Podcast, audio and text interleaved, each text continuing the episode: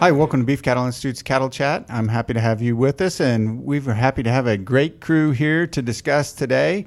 Good morning, Bob. Good morning, guys. Philip. Hello, guys. Brian. Morning, Brad. And we have Dr. Ky Pohler as a guest today. He's an associate professor at Texas A&M. He does a lot looking at fetal developmental programming, reproductive physiology. Good morning, Ky. Good morning. So we're happy to have him with us because we've got this sponsored by Estrotect is this episode. And the Estrotect breeding indicator, if you want to find out more about it, you can go to estrotect.com. But we're going to talk about some repro decisions today, especially for this time of year. What do we do to prevent pregnancy loss? As well as our culling decisions. And we're thinking culling decisions beyond just pregnancy. And then we're going to wrap up talking a little bit about infertility versus pregnancy loss. How would I know the difference between those two? We're happy to have Dr. Pohler with us. He he works in reproductive physiology. Ky, tell us a little bit about you. Yeah, so uh, I'm at Texas A&M do a uh, do a lot in regards to beef cattle management from a pregnancy loss, uh, reproductive management point of view. And you know, one of the things that that we consider is you know looking at both the cow side and the factors that cause pregnancy loss or infertility on the cow side, but also pay close attention to the bull side as well, and and things uh, that we can do from a management point of view to, to decrease loss and and make more money is is basically what it comes down to. Excellent. We're glad to have you on and interested to get your opinions and the first thing I'm going to ask you guys' opinion on is maybe not cow related, but because we're in football season, we had a flag football game on Saturday morning that my fourth grader was going to. And just as we were walking out the door, my wife had made breakfast burritos. And there is nothing better on a cool fall morning than having a breakfast burrito to eat in the truck on the way to the game. So I wanted to ask you guys if somebody's making you a breakfast or you're going to have something breakfast at home, doesn't have to be on the go What's your go-to breakfast meal? And I've already taken the best one, breakfast burritos. Yeah, I, I, mean, I like breakfast burritos, but you know, I like those breakfast skillets with like the eggs and the potatoes and and stuff all mixed together.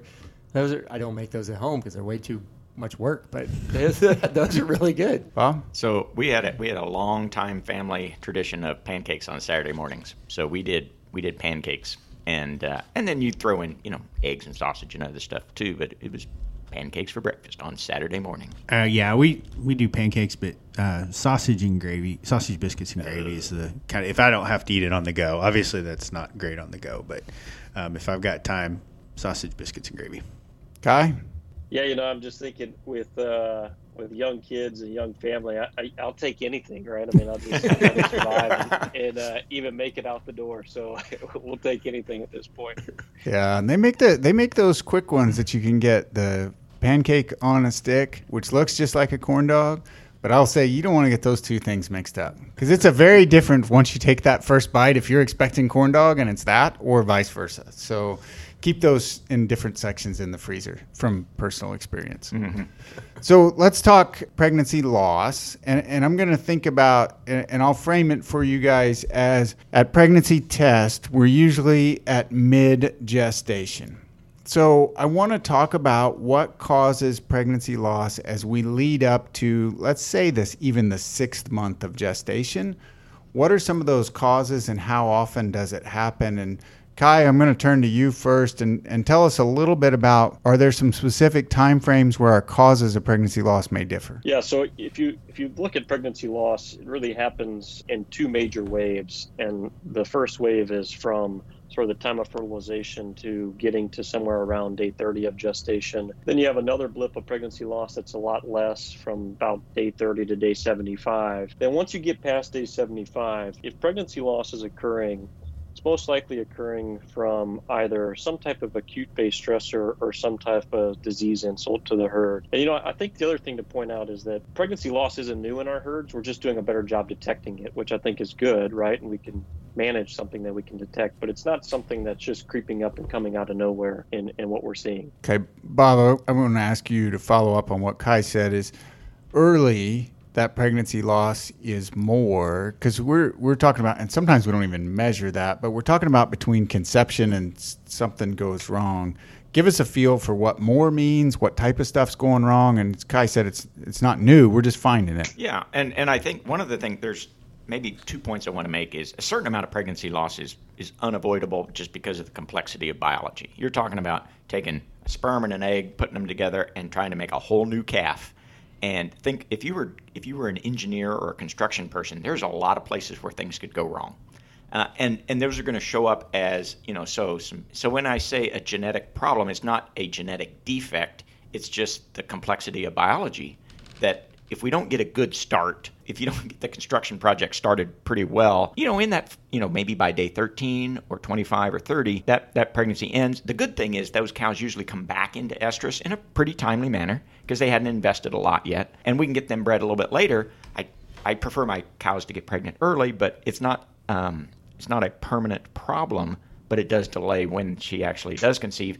And are the bulls still out there? Is the breeding season over by the time that happens? Those are why that cow might turn up open. Uh, and so that I, I'm, I'm agreeing with Ky that early on, uh, a lot of those are probably unavoidable. And then you get into, well, some of them probably are avoidable if we, you know, really made sure the cows are in good body condition, made sure that, you know, we've removed stressors and things like that. There's a few of those that maybe are avoidable. But in that early phase, um, some of that is just the price of being a mammal and some of it is avoidable. I just think of all the things that I've put together and at the end I have pieces left over. When I'm following directions, just like Yep. just like is in the genetics, you're following directions, you're like and sometimes those pieces that are left over Are important. it turns out that they are. And Yeah. so it doesn't always work. So would you say give me an idea, I have cycling cow, I've got a fertile bull, they have a mating and the sperm and egg come together. How often is that going to result in a viable pregnancy at beyond day 60? I'll, I'll be interested to see what Ky says. I tend to think that we're in that 60 to 70 percent success, and and I, I base that on some research that's been done and, and just watching how cows breed up in, in cattle herds. I think that 60 to 70 percent success, and that includes both those those components of unavoidable and then a little bit of uh, things that we could have done. Ky, does that does that number Yeah, make sense yeah, to I you? agree with you there. Yeah, I agree with you there, Bob. And one thing that you know, as you increase the level of complexity, so if you go from bull to AI to time AI, to embryo transfer, you're going to increase the amount of loss of, of the, the inefficiency in the system because there's more going on. So, you know, 60, 70% in a bull breeding is, I think, completely normal. If we get something like AI, it's something around 50%. Yeah, yeah, I'm, I'm, I'm you know, tracking I- with you. yeah, I think that it's kind of you increase the complexity of the technology, you're going to increase the complexity of timing, what what has to happen, and and there's inefficiencies that come into play. Yeah, and I th- and I think we that's the early on part, and we talked about some of those maybe genetic or unknown, and then after that day sixty, kind of w- what's our expectation for the percent? And Brian, I'll turn to you. What's your expectation for the percent of losses after that point that would be kind of expected? We're we're still going to have some. Yeah.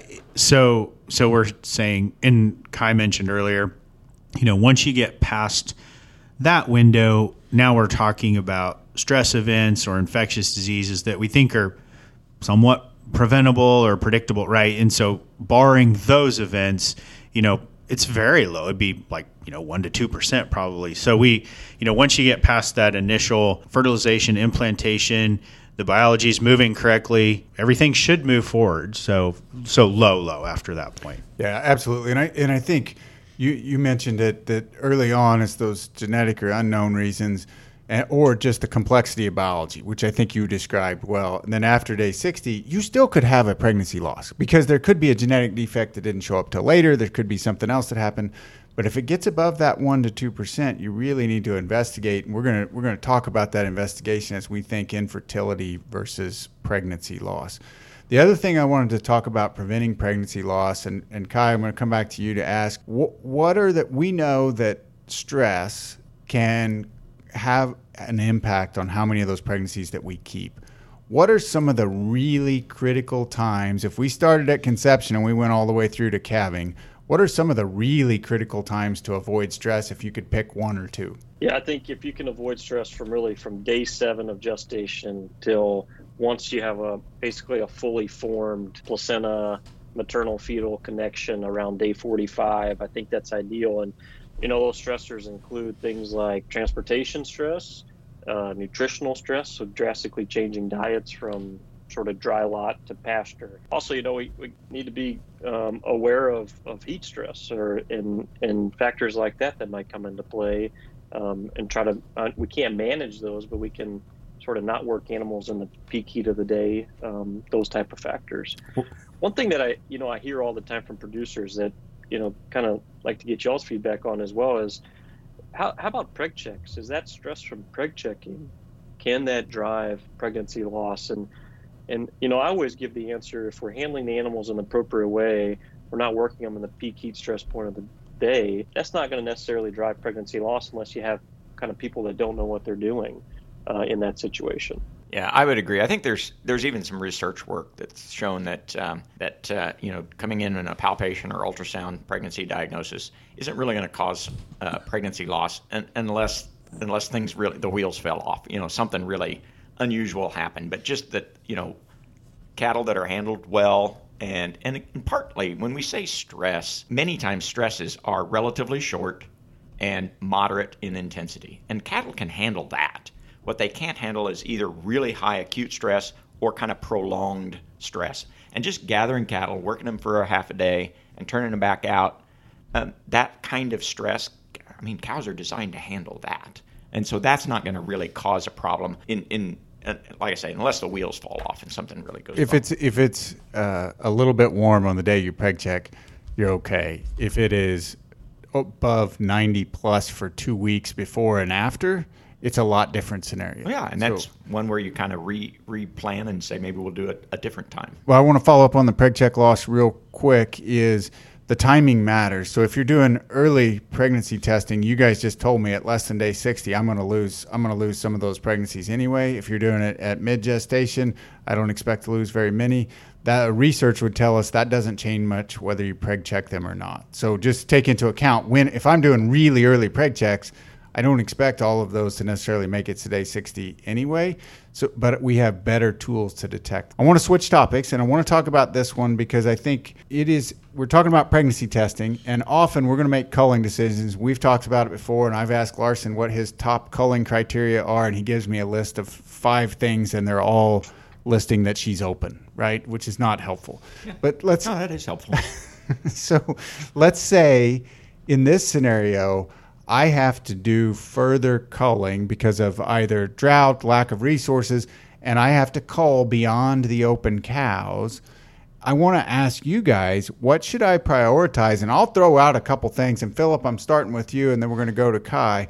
But I have to prioritize should I cull young cattle or older cattle? Should I cull early bred versus late bred?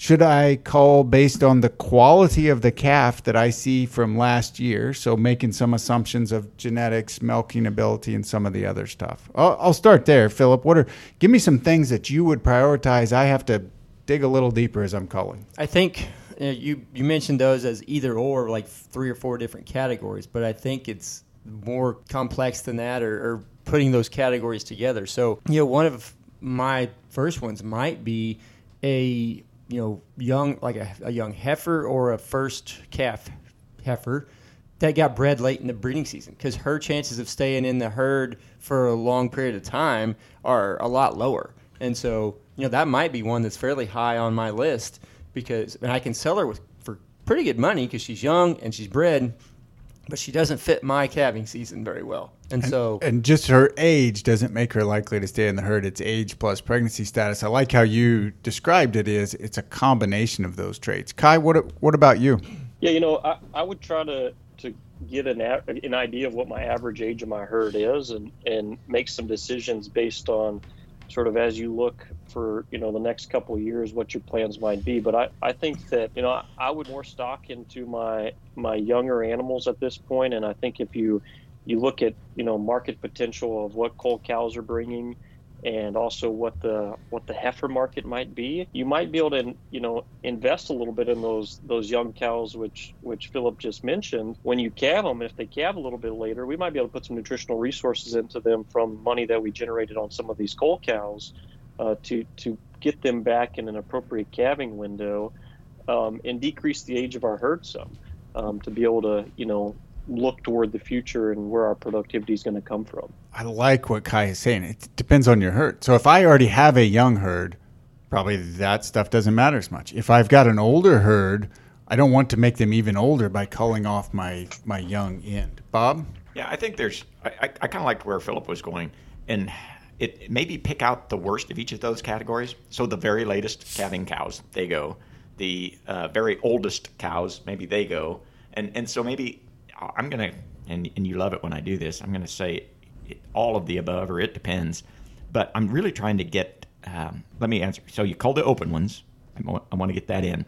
I tend to want to call the ones that are late bred, but I think you can put other criteria in if, if I'm having to cull a little bit deeper than just opens. If you, if you have to cull deeper, you're, what I hear you saying is this is silver lining your chance to make the herd you want to have. Yeah, it kind of is. I right. Mean, let's, so let's pick look the pick the cows. The other one that we have not talked about, which I think is important, and for a couple reasons, cow size. We haven't even addressed cow size, right? So all of those other criteria, big or little, what do I want in my herd long term? And I'll throw in one more, just cow you don't like. Either she's Oh, she's already gone. She's on hard the to work open with, list. yeah, uh, or or you know she. And, and again, I don't typically cull just on calf performance alone, but this is a time where if she brings me a dinky calf, even if she's bred early, she might drop down a little bit farther. When most years I would have kept her. This is not the year to be a little extra snarky in the chute. Right? it, doesn't, it doesn't take much at this point. We go, oh, hair trigger. I saw that side eye. Yeah, you're out of here. Brian? I mean, I guess my answer is yes. Because I mean, I agree with everything everybody said. I'm going to kind of add on to what Ky said a little bit too, and I, I, I think what we're all saying is it's more complicated than just an either or on based on one category. You're you're thinking about multiple things, but the other thing I would add in is do and I know this is not predictable, but do you think we're going to have to do this again next year, right? Because it might be I'm resource limited now, or you know maybe I'm maybe I'm thinking about getting out of the cattle business over the next few years. As you know, from tax implications, I'm not just going to disperse, but you know, it. Might do this again. How do I maximize what I'm getting each year by selling cows, or is it? I think maybe the drought's a couple more years, and then I'm going to start building back again, and then I might prioritize different characteristics. So I think I agree with everything everybody said, but it's not just a this year decision necessarily. It might be a this year plus next year plus the year after that. So if I'm hearing you guys correctly, I, I like this perspective. Is Philip said, "Don't single trait select." Ky said, no, your herd because the decisions vary." Bob said, "You it depends." Brian said, "You're you've got to have a long term vision, right? You've got to see where your herd is, which is sort of what Bob said too. Make the make the herd that you want as you're going forward." So I think really good input on those guys. The last topic I'd like to get some input on in, in a little bit different scenario. We talked about causes of pregnancy loss, and there are a couple big reasons. If I put them in big buckets for causes of pregnancy loss, one is infertility. So that could be male or female infertility. She just didn't get bred. Two, we had higher than expected pregnancy loss. She got bred and then she lost it. I'd like to know if we're here at preg check time, how can I differentiate those two? And Ky, I'm going to start with you first. Yeah, you, you know, I think the the important thing when you look at these type of situations is to rely on good records within a herd. And you know, most of the time when we when we need to fall back on records, it's the first time we realize that maybe we don't have good records. and so this is sort of an encouragement to, or sort of a, a nudge to everybody to start to keep the best records that we can. And when you sort of look at it, you can look at sort of your distributions of pregnancies, okay, to see, you know, all right, if I if I had some type of reproductive management program, what was my success to the AI? How early are my pregnancies from the bull breeding? How normally are they spaced out? You can start to evaluate those things, and then you can kind of look to see, okay, when did the pregnancy loss come into play? Is it between these windows that we've talked about now? Is it sort of in normal areas, or is it not? And do we need to start to look at look at it from a disease point of view? Now, I'll just drop this point here because I think it's really important. We get so caught up in talking about weaning weights uh, birth weights, all these other factors. But yet, pregnancy, if you look at it from an economic point of view, is five times more impactful than any other trait we select for in a in a cow calf operation. And it's pretty simple. Why is that? Because we get paid from weaned calves, right? So you got to have a, a, pregnancy to get a weaned calf, and I think that's important to consider as we think about infertility uh, in our herds. Ky, you just made friends with Larson, who is mm-hmm. doing. I've never seen him dance like that in the studio. That when you talk about the importance of pregnancy, but if you can stop dancing, can you ch- you want to chime in on this? Well, I want to start with we need to have two reproductive physiologists every time. Every time we have a podcast, I, I feel like that maybe that would help even things out. So, so I totally agree. Getting cows pregnant is, I mean, that's the driver of income.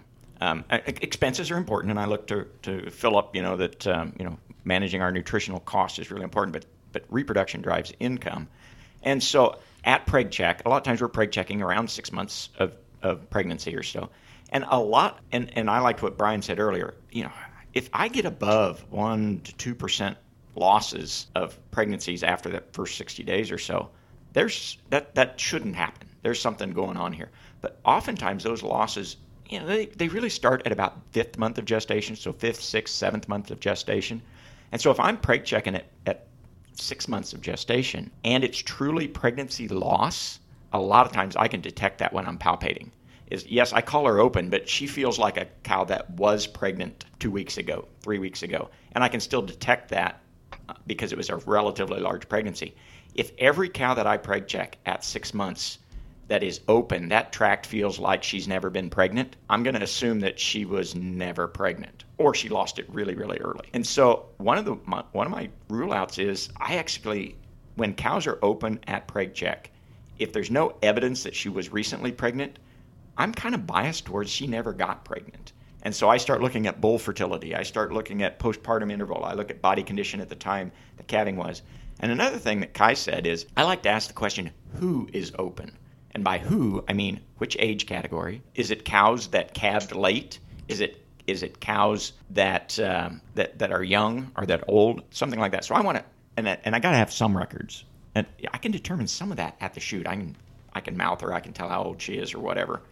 But I want to know who's not pregnant and start finding out if there's a kind of a a little bit of evidence there of what the problem is. So I will say that five to six month preg check is really hard sometimes to differentiate infertility versus pregnancy loss. And and honestly, infertility might be a little bit easier just based on the number of animals. If it, like if it's a large, and especially if it's male infertility, right? That that probably is the easiest one to say this is a fertility issue let's go back and check this specific. Meaning, right? if there's a lot of open cows, if there's a lot of open cows, male infertility is way up on the list, very high on the list. So, but if you have, and and I agree with Bob, if it if it's a cow that got pregnant and had a, a midterm abortion, right? I can sometimes detect that at preg check, but if it was an earlier abortion and maybe she's not bred back. Maybe the bull was pulled and she just never got bred. Those are tough to sort out.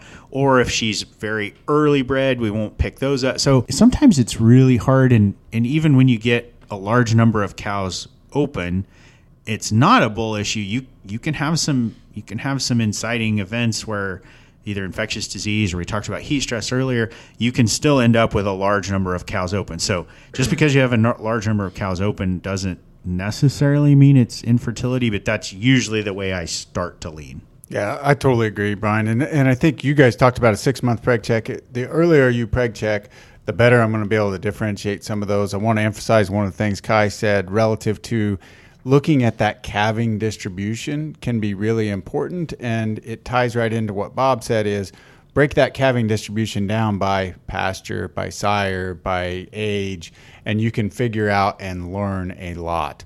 Lots of good reproductive discussion today. I really appreciated the input. And Ky, we appreciate having you on. This episode was sponsored by Estrotect Breeding Indicator. And you can find out more about it at estrotect.com. And as always, if you have questions, topics, or things you'd like us to talk about, send us an email at bci at ksu.edu.